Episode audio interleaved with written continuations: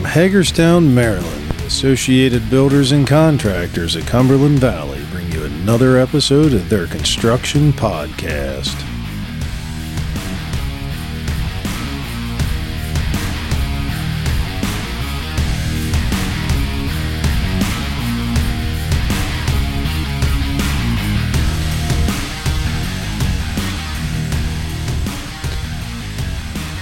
Each episode, we bring you industry professionals from the construction industry to talk about the issues at hand that face our industry within our region. Let's jump into the conversation. All right, good morning, everybody. Um, we are very, very fortunate today uh, to have Sydney Jakes with us. Um, Sydney has been working in the construction industry for many, many years and uh, also is with Jakes and Associates. Sydney has most uh, or has recently done a, a, uh, TED talk, and I think we are going to be in for quite a thrill this morning as we talk with Sydney about some uh, issues around the construction industry and how we can get more people into the construction industry. So, with that, I'll turn it over to you, Sydney, if you want to uh, tell us a little bit about yourself. Thank you, Amos. I am so excited to be here with you today. Uh, any chance I have to talk about construction is a good day for me. So, my name is Sydney Jakes. Like you mentioned, I am a farm girl from Montana. And I tell people I think that's one of the reasons that I was really drawn to construction because when I was a kid, my favorite thing in the world was being out on a tractor with my dad. Um, I learned my first negotiation skills on Saturday when it was time to do chores. I would negotiate with my siblings to do all of the outside stuff and didn't want to do anything inside the house. I just wanted to be outside working with my dad and um, so that's where my roots come from. I got a degree in civil engineering. I had a counselor and he said, You're good at math, you should be an engineer. So I got a degree in civil engineering, and then it didn't take me long to realize I was not cut out to live in a cubicle. And so I started looking around to figure out what I could do.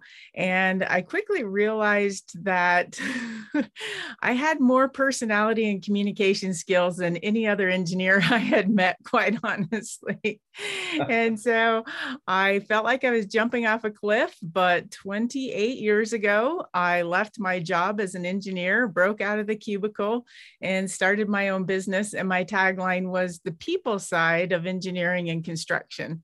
And so over the last 28 years, I've had a lot of fun. And uh, my focus has really become helping um, construction teams. So I do this in two different ways. Part of it is I work on big projects when an owner selects a contractor to build their project. Uh, in a lot of industries, they call it partnering. And I do a lot of partnering facilitation where I bring together the contractor and the owner and help them really focus on good communication, issue resolution, um, talking about risks, and really planning um, to create, I call it creating a, a team culture by design, not default. So being really intentional about the culture we want to create where we can problem solve together and collaborate together and do everything that we can to help each other um, be successful. And then I also work uh, internally with a lot of different contractors, uh, helping them with their culture. Uh, every every client that I work with, um, recruiting and retention is a, a challenge. And I have really found that the key to recruiting and retaining good employees comes down to culture and leadership. And so those are the things that I love to focus on. Uh, I've had a chance to work with over 500 different teams literally around the world. I currently have projects in Japan, Korea, and Guam, and all over the United States. And I just love what I do. And I love construction and the people that work in construction. Awesome. Uh, I have to share a, a, slightly funny story with you. I met a, an engineer uh, 10, 15 years ago that was uh, in sales. And uh, once we got to talking, and he said that uh, he was an engineer um, or, or, was trained as an engineer and went to school to become an engineer. I, I, I had to kind of step back a second. I said, well, you know, most engineers aren't able to talk and communicate and uh, he he informed me that the day uh, he was absent, the day that they beat the sense out of all of the engineers, so he didn't have that part. Um, and and not hopefully we don't offend any of our engineers. might be might be listening. We need them as well. Um, now, with what you do, have you seen a rise um, since the pandemic? And not specifically on the side of retention, but working on culture and uh, working with businesses. Have you seen a rise of businesses asking for help during this time? And I'm thinking more along the lines of that relationship between the owners and the businesses um, because we're having supply shortages. Um, we can't find the people to do the jobs and all of the things that go along with that.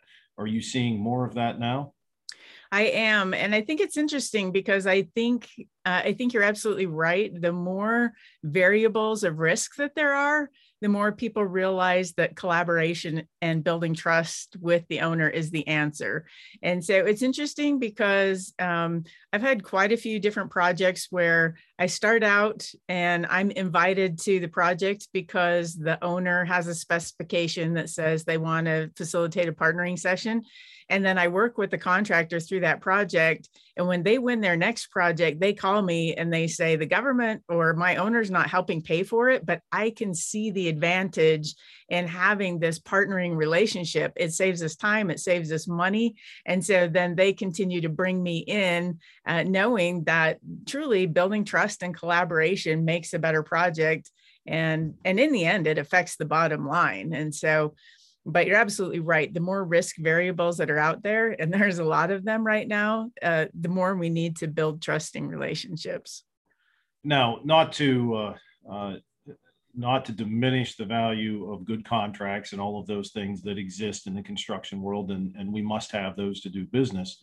But would would your opinion be, or which would be, in your opinion, more important, having an ironclad contract or creating a good relationship between the uh, the general contractor and the owner, the subcontractors and the general contractor, and so on. Which do you think would be more important? Well, honestly, I think the relationships are more important. Uh, I always say what we do does not take away from the contract and the specification that you have in place. It doesn't change it. But the reality is that no contract and spec is ever perfect.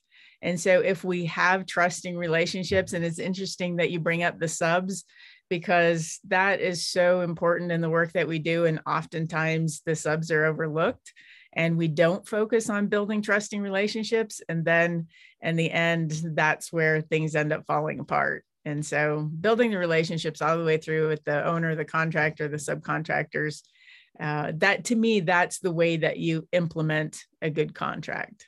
Well, wait a minute. We're paying them. Do they need more than that? You mean I, I now we have to get to know them and, and build a relationship?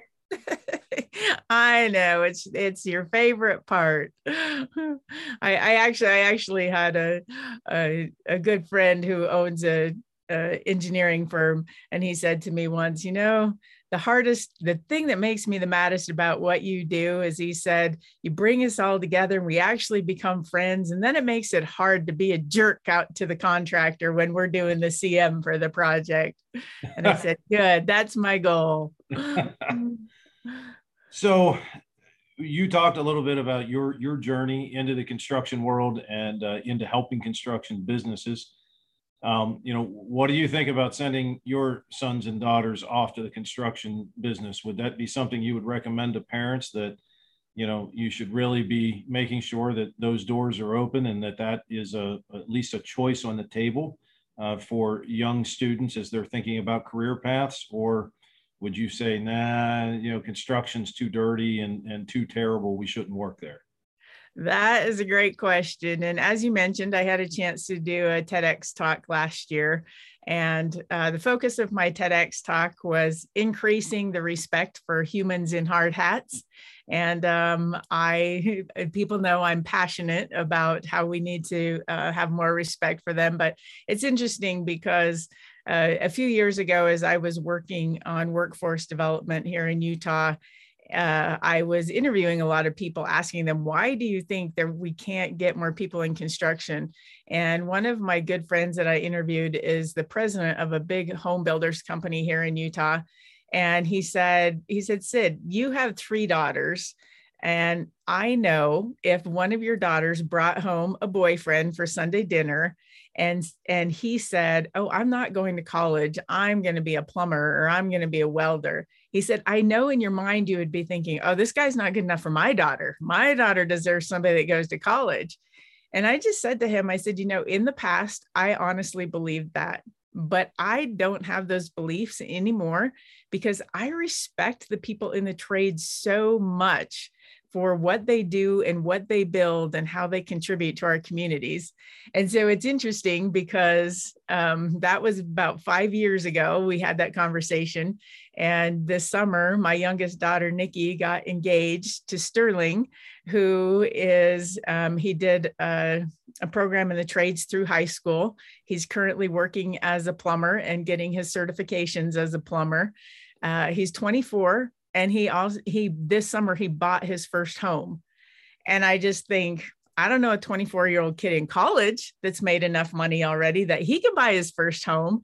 And so i absolutely every person that i talk to that will listen i say you know open your mind and be willing to see what else is out there because there are a lot of opportunities and the the statistics of the college debt um, you know it's it, one of the things one of the slides that i showed in my ted talk showed that a construction superintendent on average makes $15000 more per year than a computer programmer. And yes. people don't people are like what? No way. But they're very lucrative careers and and i i just my goal is i just plead with people just be open minded just look what's out there because my personal philosophy is that there are people that love to work with their hands, that love to build things that could be really good in our industry, but between our high school counselors and our parents not being open minded enough to show them the opportunities, they're missing out and we're missing out. And so that's my biggest goal is just trying to open open the minds of people to look and see so that we can find those people that really do fit what we're looking for. We uh, believe here that 90% of the time, uh, the students that are coming through the school, um, in, in, different areas, it may be different. Uh, here, I think it's in eighth grade, between seventh and eighth grade, they do a career study uh, section. And 90% of the time, they pick a path of maybe five choices that they know somebody does. So, you know, mom, dad, grandpa, Uncle Joe, so on and so forth and and that's as wide as their vision is. And yep. you know our goal is to continually try to get all the options out there. Now obviously we love construction um, but we want to make sure that they see every option that's out there because there are a lot of viable options for employment and careers not just a job but careers right. um, that that will will help we often tell actually we created an emoji. Um, it's a, a, young lady in a hard hat and she's holding money bags. And uh, we, i love we, it. we started promoting uh, hashtag uh, no student debt uh, apprenticeship. But when i'm presenting to students i will tell them that you know there's one thing that that you will definitely get with a college education that you won't get with apprenticeship and that's debt. Debt. Um, so it's very fascinating. Um, I had a, an interesting uh, similar circumstance with one of our students here two years ago. I overheard them talking about moving, and I said, "Oh, did you get an apartment?" And uh, this 20 year old looked at me kind of oddly and said, "Well, no, I bought a house." And uh, he had went through uh, our career tech program and then came into our program in year two. So by 20, he was graduating and he was already buying a house at 20 years old. Um, you know, it, uh, unbelievable success. Right. Um, and uh, I often say the American dream is, is alive and well in apprenticeship and, and within careers in construction. Um, so you kind of alluded a little bit to, you know, who your daughter is married or, or uh, engaged to. Um, what do you think about women working in construction? Is that something they can do, or is that uh, maybe outside of uh, their abilities. What do you think? Oh, absolutely. They can do it. And I, I think one of the things that I've learned um, back when I was in school in engineering, I remember there was one uh, advisor that was really pushing to try and get more women in engineering. And I remember thinking, oh, goodness, if they want to be engineers, let them, you know, why the big push? And then I started working on projects, and almost all the time I was the only female on the project team. And I would just sit there and think, man, I just think differently. I see things differently. And I learned that diversity in a team is good. The more that you can bring to the table, if you have different points of view and different backgrounds and experience and think differently, it makes the team stronger. And I absolutely know in construction, uh, it's the same. And whether it's at the craft level, the project manager, uh, I, I, mentor a lot of um, female engineers that are working in construction. And it just thrills me to see the way that they're able to lead teams and uh, the things that they're able to accomplish. And and honestly, you know, I, I truly believe that that is one of the answers to our workforce shortage is that you know currently they say we are less than 9% of our construction workers are women and i just think that there is so much potential there again i, I believe those people are out there. If we can find them and and open people's minds to see that this is a great place to work and it's great work to do. And you know the the feeling of watching something get built and the accomplishment and and I, I think that women you know have a, a, lot of natural talents for being able to uh, both construct and to be leaders in construction. I really believe that with all of the 500 teams that you've worked with, um, have you seen evidence and proof that a, a well diversified team is a more successful team uh, in in in your experiences and what you have seen? I have, but I will admit that sadly enough, I mean, I, I, was in a meeting in Montana last week and there were 48 men and me. I, I mean, it, it's just across the board there still just are not not very women very many women there. When they are there it, it makes a difference. Um, but unfortunately they're still just not there. Um, many teams don't have any, any women that show up um, to the the project leadership meetings that we do. And so I, I really believe we're missing out on opportunities. So with, with that being said um, the the big word or phrase running around the industry right now is diversity and inclusion. And right. and, uh, it, it, it's everywhere. We've had requests to uh, uh, you know provide more information on programs and things that are out there. Um, so what are your thoughts on diversity and, and inclusion? What does it mean to you is it just a checklist that you know we we create and we say we're going to fill so many people for this this box and so many people for this box? Or is it truly a culture that we uh, cultivate and we grow? What what are your thoughts? Yeah, I told you earlier that one of the things I really focus with my clients on is creating cultures by design, not default. And to me, this is where diversity, equity, and inclusion fits exactly into this culture. Do you have a culture plan? I mean, that's one of the things I work with my clients on. Oftentimes, we, we have our safety plan, we have our operating plan, a strategic plan, but do we really have a culture plan of what we want our culture to be like? And so I think DE and I fits into that culture plan, that it's something that we really have to be intentional about. Um, and I think I think awareness uh, is a big part of it. I think educating people on the benefits of diversity, and and that goes you know well beyond women, um, but it, it starts with the education, and then it starts with creating a place where people feel safe. And we talk so much about physical safety, but um, we we also teach classes on psychological safety. And are we creating places where people feel safe even to ask questions if they don't know exactly what to do or they don't understand a process or why we do this? Having creating cultures where it's safe to ask questions. Uh, many women say eh, some of their biggest challenges are they're out on projects and there's no place for them to go to the bathroom you know, being aware and saying, are we creating a place where if we bring women or uh, diversity to our projects, that that we're supporting them in a way that they can be successful. And so i think it is definitely part of being intentional about our cultures.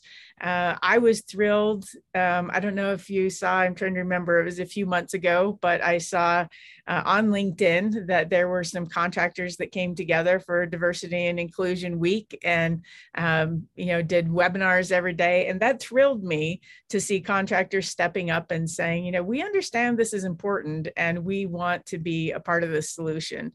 Um, as a woman, I I never want to um, get work because somebody checked the box and was like, "Oh, she fits that box." I want to get work because I'm qualified, and I think it's the same thing with DE and I. I think it helps us to um, interview more people. The way that I've seen it most successful is that if we interview more diverse candidates, and then we say we still I want to select the best person for the position. But in the past, we're not reaching out to find the diverse candidates. So we're interviewing the same people that look like us that we've had historically. But if we can make the push that we want to recruit, interview, and then still choose the, the person that's best for the job that's how women and minorities are ending up in in more positions because they are qualified but often they're overlooked and don't even get that interview. What about smaller businesses? You know in the construction uh, is, is, specifically in the commercial construction world um, many of the subcontractors and contractors doing the work are, are very small businesses um, they may not even have a strategic plan. Um, may you know range in size from you know maybe two employees upwards to you know 20 or 25. What can they do um, in, in, the world of uh, diversity, equity, and inclusion? What can they do without all of the resources to be able to go hire somebody to help them and to facilitate something? That's that's a really good question. Um, I think one, I think a company is never too small uh, it's interesting. like I say, I talk about this all the time. I was at the bank the other day. I was talking to the guy at the bank, found out that his wife is studying construction management at our local university here. And so he introduced us over text, and I took her out to lunch. And I found out that she's working with a, a small company of eight people, and she loves it. And she's like, I'm the first woman that they've ever hired. She's working as an intern now while she's going to college.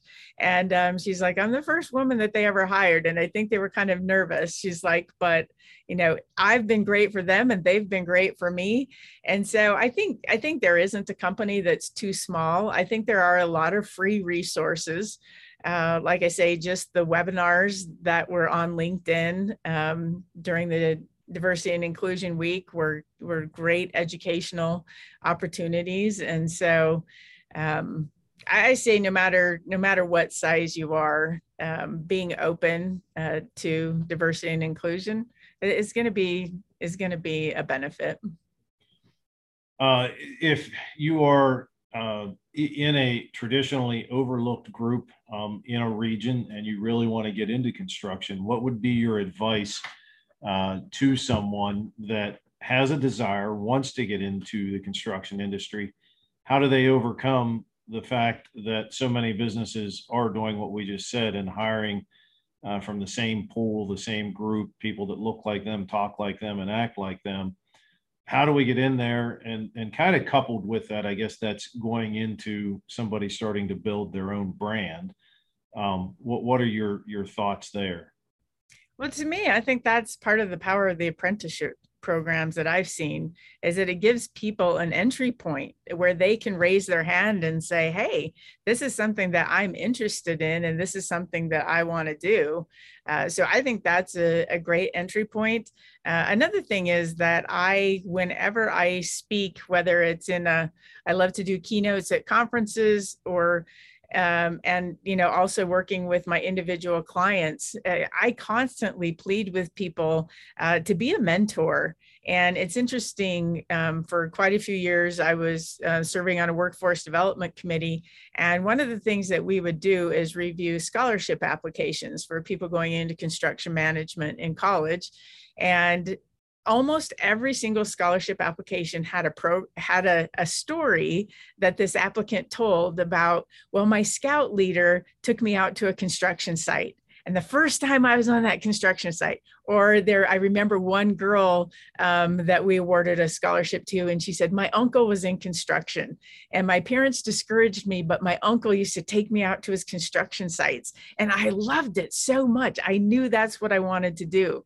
And so, my plea to everybody that I talk to is be that scout leader, be that uncle, be that person that if each of us just every year would, would would select one person to just invite them to see how awesome this industry is you know to me that's how you make a movement. That's how you start moving the needle.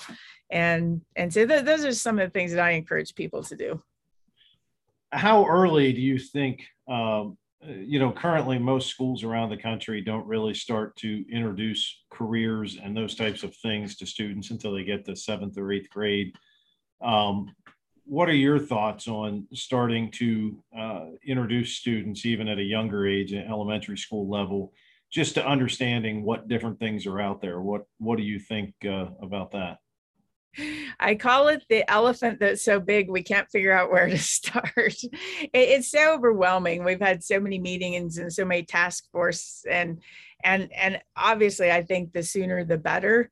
Um, but it does get overwhelming. Uh, in a few states that I work in, we've we've worked on doing, um, you know, big events where the kids can actually come out and sit on the construction equipment and watch the construction equipment, and it gets them excited, you know.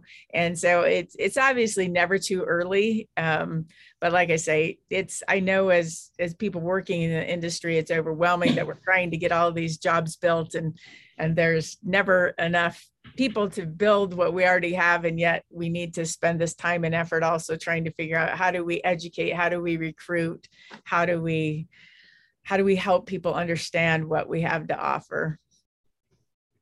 Now kind of going uh, back to another thing we were talking about the, the labor shortages that are out there and, and we talked about making sure that uh, companies aren't overlooking um, uh, females, aren't overlooking minorities, overlooking other groups that maybe they've they've never tapped into.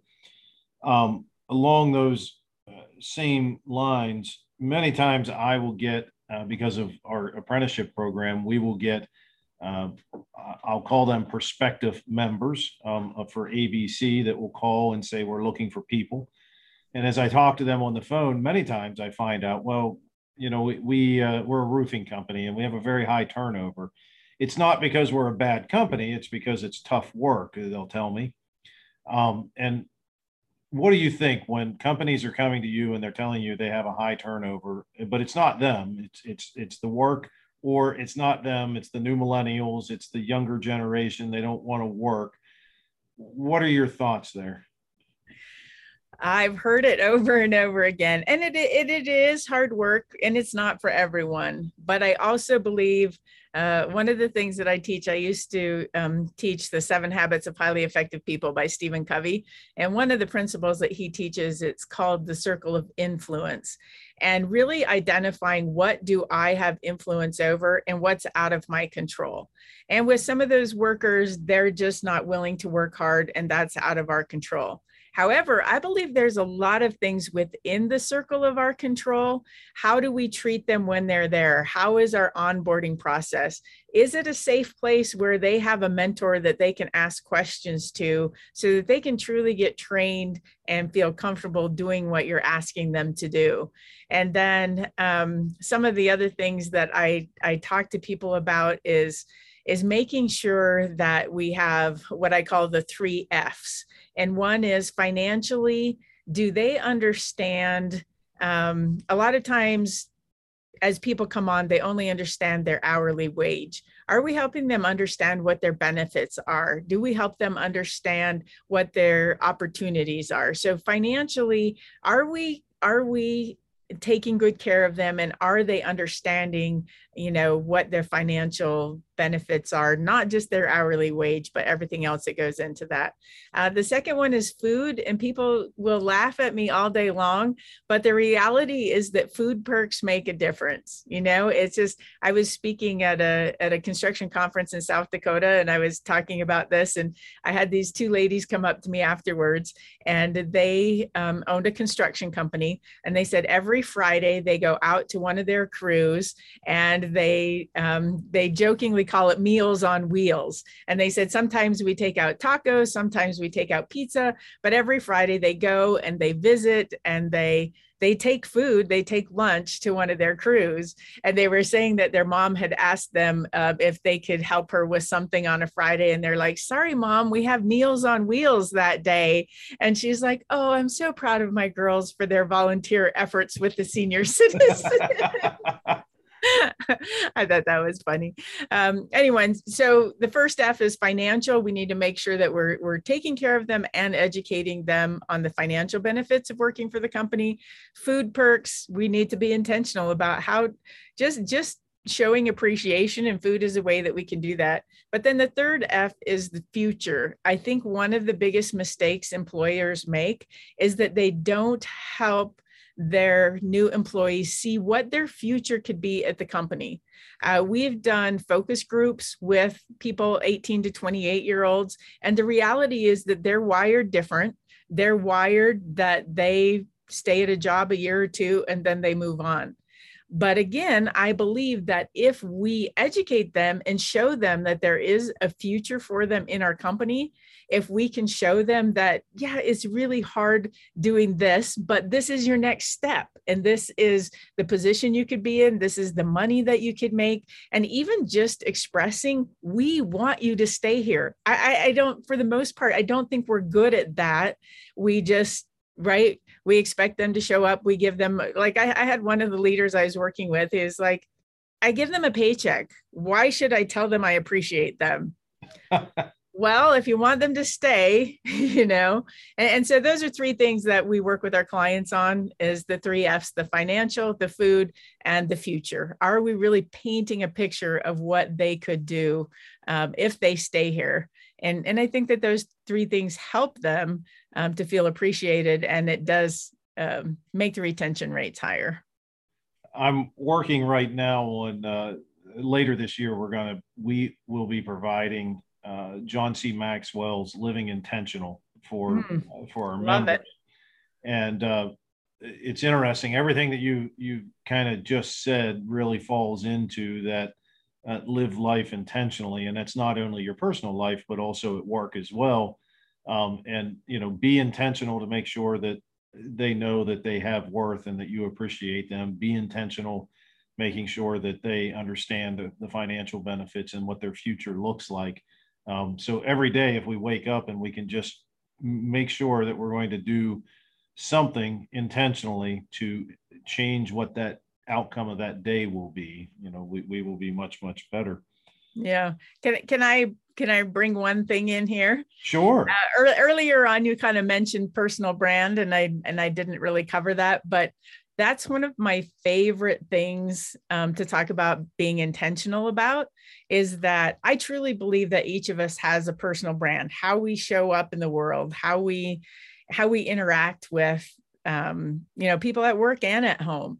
And so this is one thing that i've learned personally is the more intentional i can be about my personal brand the better that I show up. And so, one of the tools um, that I've developed is so simple, but so powerful that I work with people on is um, having three words that you would want people to use to describe you. And where this came from was I was actually having uh, lunch with one of my clients that was a public works director. And he was telling me about two different contractors he was working with. And they had both obtained their contracts by low bid.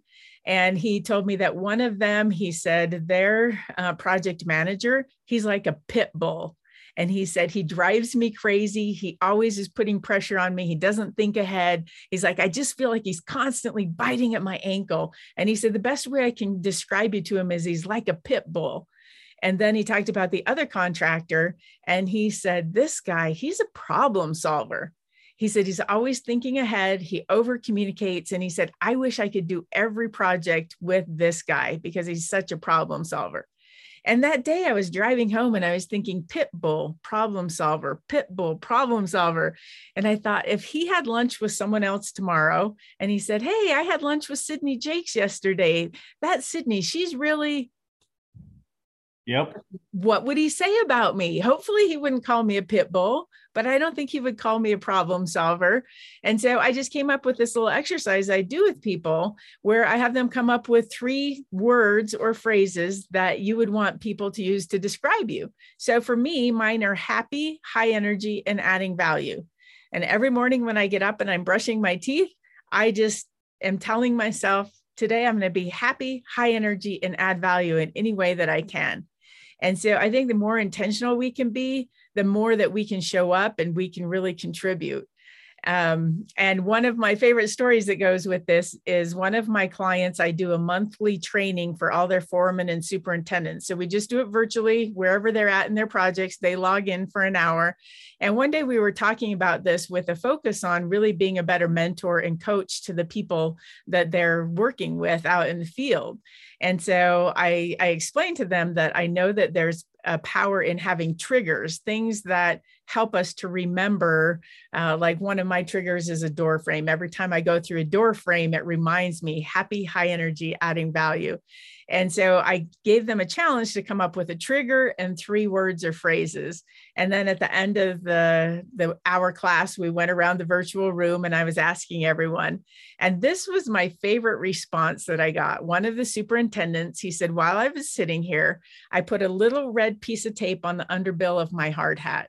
And he said, nobody else is going to see that, but it's always going to be there. And that's going to be my trigger to remind me and he said, that's going to remind me that I want to be nice, be kind, and don't be a jerk. And I that's just awesome. thought, I just thought, if I can, that's that's become one of my new passions. I want to help everybody in the construction industry realize if we could just be nice, be kind, and don't be a jerk, it would be a better place and we would have higher retention rates. I really truly believe that. I think so. Um, and, and you know, as you were going through that, it just made me uh, kind of go back into uh, into the seven habits and beginning with the end in mind. This is yep. how you apply that. This right. Your your method and your exercise is is a great way to kind of make sure every day you're being intentional and you're beginning with that end in mind. Um, because at the end of the day, we don't want anybody to look back and say, "That Amos, he was a jerk today." Exactly. So, uh, one question that, uh, and I'm going to add one more question uh, here uh, because I realize as many people as you uh, work with and as many projects as you have been around, um, what is one or two of the coolest pieces of technology you have seen out there that uh, is being used on job sites? Um, I think that the the 3D technology, uh, I, I, guess two things. One is the the 3D printing blows my mind. Um, it, it's just absolutely astounding to me. Um, you know what what they can do with 3D printing. Um, the other thing, coming from a transportation background, um, and having pounded a lot of stakes in the road, uh, I think I think these projects where they're doing everything um, electronically and downloading plans and sending them to their equipment and not out there pounding any stakes like that's that that's mind boggling to me. One of the projects i was working on as we were talking about the risks one of the risks um, they were using this this system where they they basically were not putting any stakes in the ground but one of the risks that they talked about was there's a certain time of day that the satellites are are weaker and so yeah. the signals coming to the gps on the heavy equipment um, were were not as strong. And so they talked about we have to be really careful during this you know one hour of the day. And i was just like wow who i you know 30 years ago when i was getting my engineering degree i never would have imagined uh, the things that they're able to do today. Absolutely incredible. Neat. I think uh, uh, the the neatest things, and I show this to students, um, or they have some uh, exoskeletons, I'm going to call, uh, that you can wear now that actually for the jobs that you still have to lift something, it allows you to be able to lift like 500 pounds and it only feels like it's 50. Wow. And, uh, th- that's just over the past year or so. We, we've seen some of that coming out, but I think that's pretty cool uh, too. So, so, so that's another thing that I think as an industry, I, I mentioned earlier, we've done a lot of focus groups on uh, and one of the focus groups we did with this 18 to 28 year old is we were asking them what do they think about construction? And you know what would be barriers for them entering in construction? And one of the things that came out of all three of our um, research groups is there is for the general public there's absolutely no connection between construction and technology absolutely none. They don't think that we're high tech.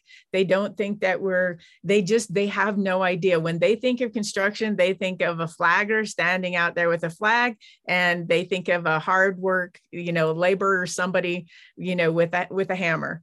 Yep. and so i think as an industry as we look at trying to attract youth that's one of the things that we need to do a better job uh, educating them on is the high technology that we're using uh, because people don't know that. They have no idea um, like i say it, it, was so fascinating to me in this research study. There's absolutely no connection to the general public that construction and high tech go together. That there is not a connection there at all. And we need I, to make that connection for them. I, I would agree that I just, uh, I think last year, and I forget the author of the book, but uh, there's a book about uh, the Internet of Things in construction mm. and the number of things on construction sites that are now connected and, and feeding information back. So, lastly, I always love to ask everybody what is your one book that you have on the bookshelf that you continually go back to um, to get insight? All right. I was ready for your question. I don't know if you'll be able to see this. Ah, I don't know how to get it. Oh, there, there we, go. go. All right. So, my favorite book is called The Trust Edge. So, The Trust Edge is a book by David Horsager, and um, it's all about how how do you build more trust. And he's uh, done over 25 years of research and narrowed it down to eight different pillars. And um, these things have been proven over and over again. If you want to build trusting relationships at home, at work, in your teams, these eight pillars um, are proven and so I use this with all of the teams that I work with because if I had to pick one thing that makes a successful team or a successful culture, it's trust. Yep. So this is a way that we can actually help people build trust. And so I love the book. I apply it all the time and I highly recommend it. Awesome. So last item, I guess, is uh, uh, you know how far are you willing to travel? And now I made a note. Um, so you you do understand um, we have great food here so if we provide you with food maybe you'll come uh, do do a, a, a, lunch and learn or, or a seminar for us i would um, love to but how, how, do people get in touch with you and uh, you know or, you know if people were interested do you travel across the united states to uh, work with companies I absolutely do. I love it. Like I mentioned, I even have some international projects. So I, I go around the world doing what I love to do. Uh, my website is sydnespeaks.com. And there's no Y at the end of my name. So it's S Y D N E speaks.com. And uh, I love to uh, work with large groups. I love keynotes. I love working with individual organizations and I'm writing a book. So hopefully you'll have me back next year and I can talk about the book that I'm writing. Awesome. Yes, we will definitely have you back uh, to hear about that. Okay. Well, Sydne, it has been a pleasure and thank you so much for joining us this morning. Um, I hope you've enjoyed your uh, time with us as well. I have loved it, Amos, and thank you for what you do. I we just we need more we need more industry pioneers willing to willing to spread the good word. So thanks for all that you're doing and uh, appreciate your good work. Awesome. Thank you. Thanks for joining us today for the podcast from the Associated Builders and Contractors of Cumberland Valley. If you'd like more information about us, please check our website at Until next time, thanks.